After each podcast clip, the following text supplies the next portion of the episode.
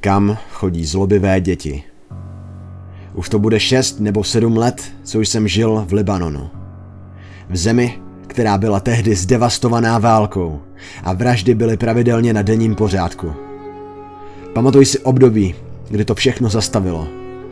Zlatá éra, kdy z nebes přestaly padat bomby a sirény přestaly hučet. Tehdy jsem se dával doma před televizí a díval se na velmi, velmi, velmi podivný televizní pořad. Paradoxně byl pro děti. Trval asi půl hodiny a vyskytovaly se v něm dost zvláštní obrázky. Dodnes věřím, že to byl pokus médií o taktické zastrašení dětí. Poučení každé epizody byla jedna upjatá myšlenka. Zlobivé děti jsou dlouho vzhůru. Zlobivé děti nemají ruce pod peřinami, když spí. Zlobivé děti kradou v noci jídlo z ledniček. Bylo to děsivé. A jako třešnička na dortu v arabštině. Moc jsem tomu nerozuměl, ale většina obrázků byla velmi názorná a detailní. To, co se ovšem vždy nejvíce zarelo do mysli, byla scéna na konci. V každém díle stejná. Kamera zoomovala staré hrezavé zavřené dveře. Jak se dostávala blíž ke dveřím, byly slyšet strýzněné výkřiky agónie. Znělo to jako jakési umučení. Znělo to, jako by křičeli na diváky za televizemi, aby pomohli. Bůh ví, kdo byl za tou kamerou. Byla to extrémně strašidelná show. Dětem přístupný program. Pro děti točená show. Po té scéně se zivoval už jen text v arabštině. Tohle je místo pro zlobivé děti. A následně obraz i zvuk zmizel a byl konec. Přibližně o 15 nebo 16 let později jsem se stal novinářským fotografem. Ten pořad mi vysel v hlavě celý život. Jednou za čas mi prostě skočil do myšlenek. Měl jsem už dost a tak jsem se rozhodl udělat nějaký výzkum. Podařilo se mi odhalit lokaci studia, kde byl seriál natočen. Dále jsem zjistil, že je nyní opuštěné. Od té doby, co skončila velká válka, je to pustá ruina. Vešel jsem do budovy s foťákem. Zevnitř byla vypálená. Buď požár, nebo chtěl někdo spálit všechen dřevěný nábytek. O pár hodin později po opatrném vniknutí a focení jsem našel oddělenou místnost. Musel jsem rozbít pár starých zámků, ale zub času nedělal svoje, takže stačilo kopnout a rozevřít těžké dveře. Povedlo se. Se skřípnutím a zarachocením dřeva a kovu. A tak jsem stál zmrzlý uprostřed chodby několik dlouhých minut. Stopy krve, výkalů a malých kostí ležely rozházené po podlaze. Byla to malá místnost a extrémně morbidní pohled. Co krvelačného? Jak? Jak? Otočil jsem se. Běžel bych, kdybych neměl nohy stuhlé jak v ledu. Moje oči bloudily po stěnách. Kudy co nejrychleji ven. Bál jsem se. Co když tam něco zůstalo? Co když to není tak opuštěné, jako tom píšou nějaké debilní webovky na seznamu CZ? Ne. Ta místnost nebylo to nejhorší. To nejhorší v ní vyselo. Otočil jsem se. Skoro se mi zastavilo srdce. Tohle se do mě doopravdy zapsalo. Tohle mě poznamenalo a tohle způsobilo, že už jsem nikdy nechtěl zpátky. Byl to mikrofon přišroubovaný v kleci, vysící ze stropu uprostřed místnosti. Kam chodí zlobivé děti? Kde je jejich místo? Doufám. Já doufám, že je to peklo. Protože to za těmi dveřmi bylo horší než peklo. Kam chodí zlobivé děti? Chodí do místnosti, kde je mikrofon v kleci a nahrává jejich zlobení.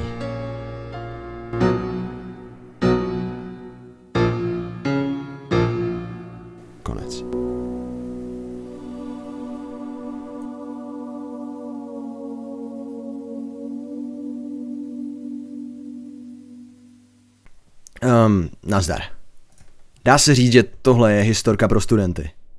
Nechci vás tím nějak zastrašit, jen vás chci upozornit, že se vám to může stát taky. Tohle se totiž může stát úplně každému. Minulé léto jsem byl vybrán pro vzdělávací program, který se konal v Římě. Bylo to jenom na pár měsíců. Nikdy dřív jsem neopustil Českou republiku na moc dlouho, vždy jenom tak s rodinou, takže tohle pro mě bylo celkem dobrodružství. Vesele jsem si zabalil všechno, co se mi vešlo do kufříku. Přiznávám, že toho bylo docela dost, ale mamka na tom trvala. Nejdříve se mi nechtělo opouštět rodiče, ale pocit svobody a nezávislosti mě hold nakonec ovládl. Vysadili mě u letiště a čekal mě 19-hodinový let do Říma. Byl jsem přivítán organizátorem programu a pár dalšími studenty. Bylo jim přibližně stejně a vypadali stejně nadšení. Nasledoval pár meetingů, po kterých jsme se vyzvedli klíče. Moji spolubydlící byla grupa tří přátel. Šimon, Lukáš a Přemek. Znali se už dřív, takže jsem byl tak trochu v nevýhodě. Ale vypadali docela milé. Nikdo z nás neměl zrovna moc peněz a tak jsme hledali to nejlevnější, co šlo. Nakonec jsme našli nabídku apartmánu hned pod náměstím Campo di Fiore. Nemohli jsme uvěřit, že byl dostupný za tak nízkou cenu. To místo bylo obří a mnohem levnější než maličké byty v mnohem horších částech města. Oni tři se radovali, jen mě v hlavě zvonilo. Jaký je důvod takové slevy? Každý jsme dostali vlastní set klíčů a mapu. V ulicích to přes den žilo. Byli tam různí pouliční umělci, fakíři, klauni, polikači ohně. Konečně jsme našli staré dřevěné dveře. Náš domov na příští tři měsíce. Chvíli jsem se dveřmi bojoval. Nakonec v nich cvaknul těžký prastarý zámek. Tlusté dveře se otevřely s hlasitým skřípnutím a před námi bylo obří točité schodiště. Koukli jsme se na sebe a vzdychli. Budova byla postavená dávno předtím, než byly výtahy obvykle a museli jsme tedy tahat schod po schodu zavazadla. Na konci byly další dveře a další bytelný zámek. Za nimi už byl byt se třemi ložnicemi. Spolubydlící se rozběhli, aby zabrali nejlepší pokoje. Znamenalo to však, že s jedním z nich budu muset pokoj sdílet. Skončil jsem se Šimonem. O, Šimon byl takový celkem pohodář. Byl prostě cajka. Taky docela zamlklý, takže pro mě to bylo ideální. Ve zbytku apartmánu byly dvě koupelny. Plná kuchyň a obývák s antickou televizí. Zase mi bylo divně. Jak jsme si tohle mohli dovolit? Myšlenky mi ale přerušil strašný výkřik. Panikařil jsem ale. Pak jsem zjistil, že to byl výkřik z radosti. Totiž šlo o to, že byt měl pračku i sušičku. To je v Římě docela hodně velký luxus. Často si tu lidé totiž míjí obličení jenom s rukama. Takže doslova zázrak. A navíc jsme měli dokonce i balkon, vanu a bidet. Vana a bidet byly v hlavní koupelně. Hádali jsme se, čí ta koupelna bude. Nakonec připadla mě a Šimonovi, když už musíme být v jednom pokoji. Později jsem ale docela litoval. Nevím proč, ale měl jsem pocit, že mě tam něco s hněvem pozoruje. Něco, co mě tam nechce a chce mi to ublížit. Dělal jsem všechno pro to, abych se té místnosti vyhýbal. Domluvili jsme se, že se budeme nějak tak všude střídat protože z naší ložnice to bylo k menší koupelně blíž. Jedné noci jsem si šel čistit zuby a malé koupelně byl Přemek, tak jsem se vydal do hlavní. Byl tam Lukáš a Šimon. Taky si čistili zuby a vyprávěli si historky. Lukáš potom řekl doslova zabijácký joke, takže Šimon chytil tak šílený záchvat smíchu, že se opřel o stěnu. Šokem se od ní ale hned odstrčil. To nebyla stěna. Byla to maličká dvířka, se stejnou barvou jako zbytek koupelny. Byla přebarvená bílou Nájemník je zřejmě zalepil a nejspíš nechtěl, aby je někdo otevíral, ať už za nimi bylo cokoliv. Lukáš začal se dveřmi cukat. Nic. Šimon doběhnul pro kapesní nožík a vyřezal obrys dveří. Kopnul do nich a otevřeli se s hlasitým křupnutím. Byl to takzvaný crawl space. Špajs. Sklad, taková větší skříň. Už tehdy jsem věděl, že to není dobrý nápad. Něco bylo špatně. Jako kdyby tam vevnitř vždy něco bylo. A my to teď vypustili. Párkrát jsem tam tu slyšel bouchání, ale svádil jsem to na trubky. Vevnitř to bylo obří. Možná by se tam vešli čtyři lidi. Já jsem docela zvědavý. Čemu místnost je a o to víc, proč byla zatarasena. Přivolali jsme Přemka. Ostatní neměli zrovna podezření. Takže to dopadlo jenom tak, že jsme tam dali pár ručníků a košíků na prádlo. Jenže od té doby, co jsme to otevřeli, tak bylo všechno ještě děsivější. Kdykoliv jsem chtěl jít do malé koupelny, byl tam Přemek. Vždy jsem nakonec skončil tím, že jsem šel do té velké. Musel jsem si čistit zuby a mít se ve sprše. Všechno vedle té strašné skříně. V koupelně. Byl prostě cítit teror. Byl jsem paranoidní. A pořád se to zhoršovalo. Něco tam bylo se mnou.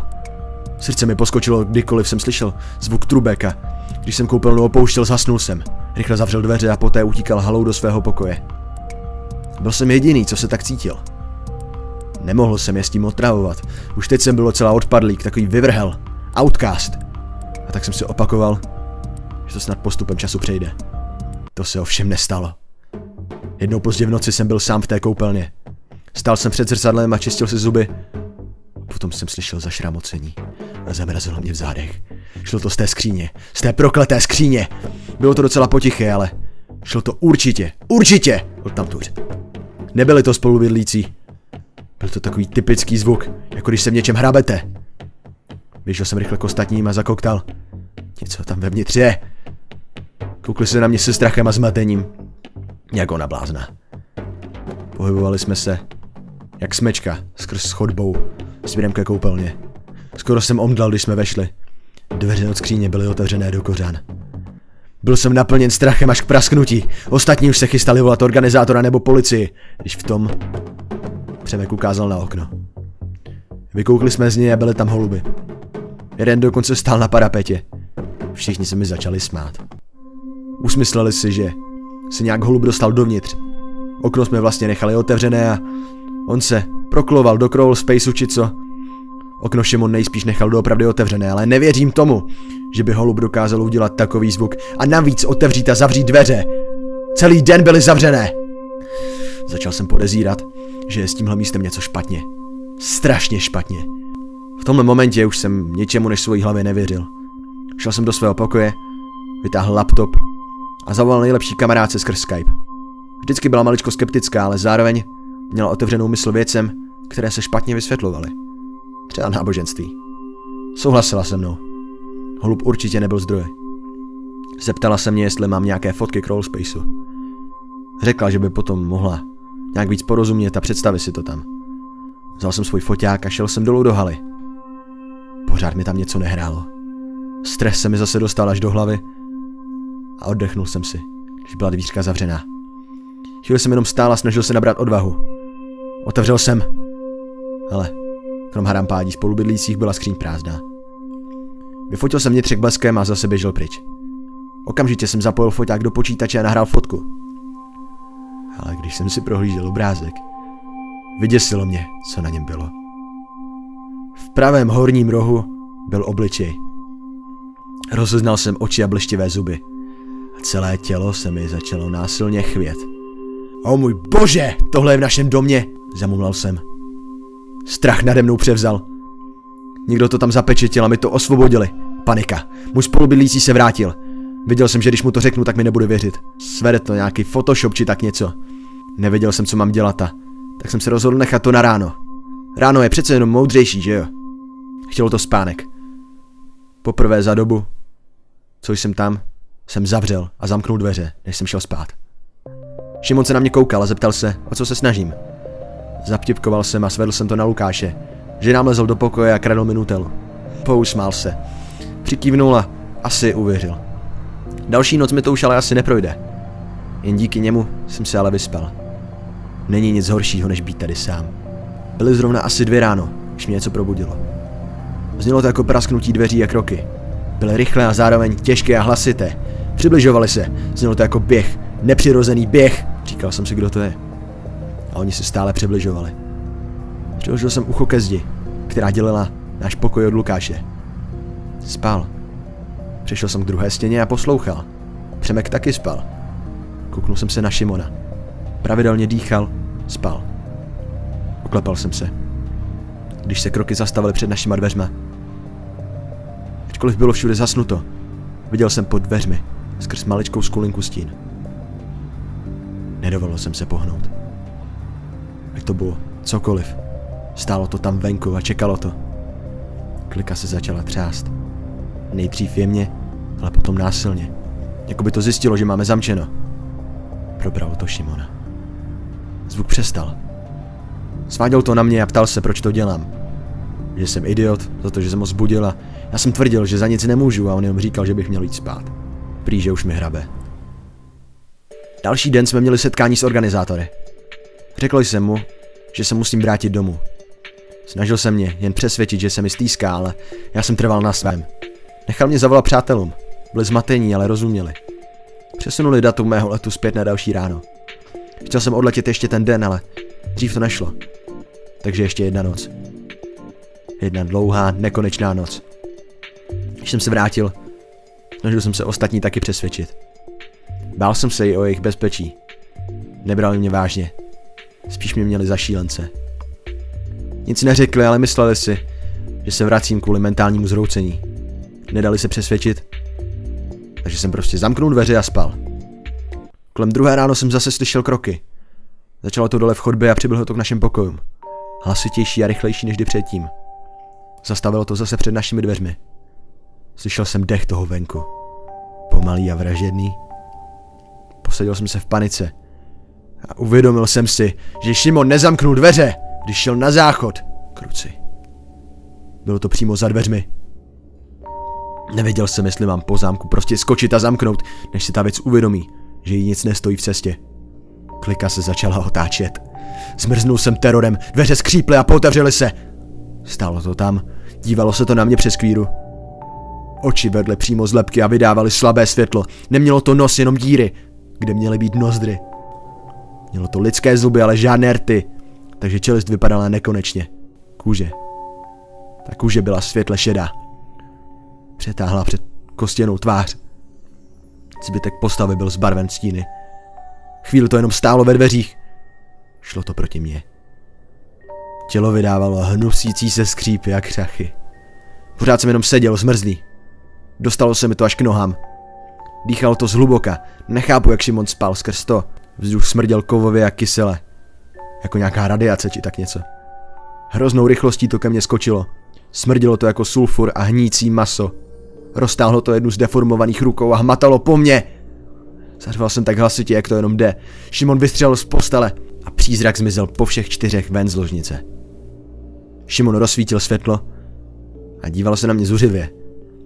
Všechno jsem mu vylíčil a on jenom odvětil, že jsem poseroutka spal dál zády ke mně.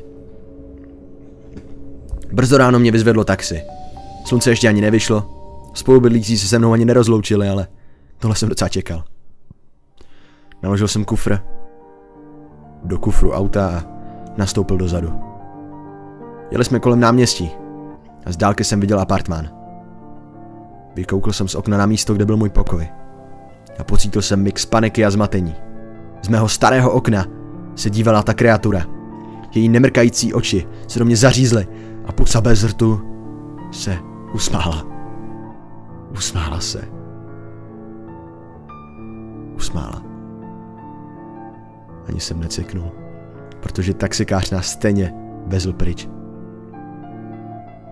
Pryč od toho pekelného domu. Daleko od náměstí. Já jsem se snažil varovat. Udělal jsem všechno v mojí moci, ale oni neposlouchali. Možná, možná si to i zasloužili. Ne, to je... to je pošetilý, to je blbost. Že jo, že jo. Pár týdnů potom, co jsem se vrátil do Spojených států, mi zavolal organizátor, že můj minulý spolubydlící den předtím, než program skončil, zmizeli. Autority neměli ani ponětí, jak dlouho už jsou vlastně pryč. Jen já vím, že jsou všichni mrtví. Jediná poznámka. Policie. V tom reportu, co mě upoutala. Byla ta, že vrátka byly do kořán. Vím, že jsem nehorázný lakar, že jsem tohleto přežil. To jen díky tomu, že jsem tisíce mil daleko za oceánem. Ať už uděláte cokoliv, neubytujte se ve třetím patře prastarého žlutého apartmánového komplexu nad Campo di Fiori. Něco tam je. Je tam zlo.